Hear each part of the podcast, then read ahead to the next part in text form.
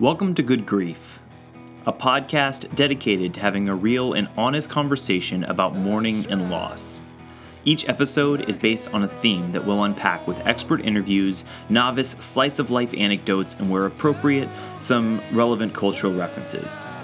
Full disclosure, at the beginning of 2018, I lost my mom to a very brief but brutal fight with lung cancer. She was 57, and no one, no one saw it coming. And for now, this podcast is mostly a journal of my personal experience. I hope it's helpful for you, because it truly has been for me. From what I've learned, this process can be excruciatingly painful alone.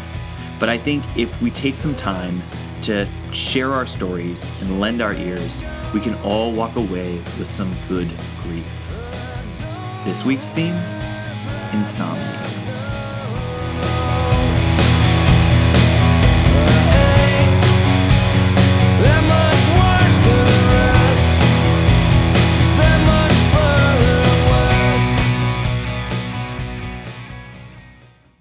Insomnia is one of those rare conditions that is both a symptom and a disease. It is, as defined by the National Sleep Association, difficulty falling asleep or staying asleep even when a person has had the chance to do so. Which sounds innocent enough, but for anyone who has ever suffered from it, we know it is incredibly frustrating. Insomnia is the absolute failure to Zen. It is searching for shadows with a flashlight. It appears at a distance to be an affliction of privilege. Like, can you imagine those who live lives of such excesses of time and energy that they have trouble with something as luxurious as sleep? Alas, insomnia has no discretion. It visits the poor just the same as it visits the affluent. At least one in three people in America suffer from it. That's over 100 million people. Insomnia, like migraines, like uncomfortable earnestness, and a love for 70s era Springsteen is something that I shared with my mom. She would wake up between 3 and 4 a.m., stirred by a bill that might be overdue, or an awkward turn of phrase from a dinner party 20 years ago, or a potential miscalculation on a job bid that would leave her short a few hundred dollars, money that she had already created a future for. But most often, it was me. And if it wasn't me, it would eventually become about me. Worries about me negotiating a hairpin turn on my road bike at 45 miles an hour. Worries that I was lonely. Worries that I would be forever future focused, drifting through the present, missing the chance to laugh and love and enjoy a slice of pizza after a drunken night out with my girlfriend. She worried that I worried too much, that she loved too intensely, that we didn't have enough, that I was too estranged from my dad, and that maybe she was somehow to blame. Of course, it's not all worrying, per se. It's often just thinking, just sad thoughts that overcome you. Leonard Cohen once said, The last refuge of the insomniac is a sense of superiority over the sleeping world. And admittedly, as a younger man, I romanticized the shit out of my occasional sleeplessness. Dropping it in casual conversations with the cute barista as I ordered four shots of espresso, I'd look at her, she'd look at me, a little suspicious, and I'd explain I was an artist and I couldn't control the hours that my muse kept. It is a wonder that I ever got laid.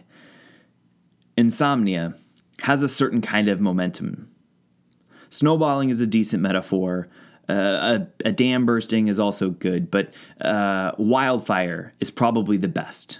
Um, for the purposes of this podcast, we're going to go with wildfire as the best metaphor for the momentum of insomnia. That said, uh, time is insomnia's dry brush tinder. It is what accelerates it from an innocent thought to an overwhelming problem. You know that saying that any dream can be turned into a goal if you simply add a deadline? You've probably seen it on Instagram. The same is true about turning a worry into a crisis. And of course, the ultimate deadline, the most permanent and least predictable one, the only real and objective deadline for any of us, is death. The last time I saw my mom outside of the hospital was Christmas Day. She insisted on riding along with my stepdad while he took my fiance and I to the airport. I was flying back to Oakland, and she didn't make it home without getting so sick they had to stop by a pharmacy to take her temperature. Within a day, she was spending her nights in the ER, and she never really left. That was the beginning of my most recent bout of insomnia. I would wake up in a sweat, heart racing, and just sit at the edge of my bed for a while. Usually just an hour or two, my mind mostly blank, but there was a sort of buzzing in me. Uh, it, it wouldn't yield to the comforts of sleep. It was familiar, uh, almost nostalgic. See, the first night you fight it, you toss and turn in bed and just try to get back to sleep. The second night, you resent it. And the third night, well, you accept it. And I wish I could tell you it was my mom's health that kept me awake. That I was up worrying about her cancer diagnosis or the cough that she'd been struggling to breathe over for the past four months. That I was worried about her survival. And while that did come later, admittedly, none of us knew how serious any of this was until it was over. I was just awake with this ambiguous sort of worry that follows you from room to room when you feel like you're forgetting something before you leave to the airport. The feeling that you have when your partner's ex comments on an Instagram post from like two years ago. It's impossibly petty, but it haunts you, and you hate yourself for it, and you can't tell if it's your self loathing or your suspicions that are raging inside of you, and you don't really know which is worse. Those nights, I was up thinking about what she was thinking about.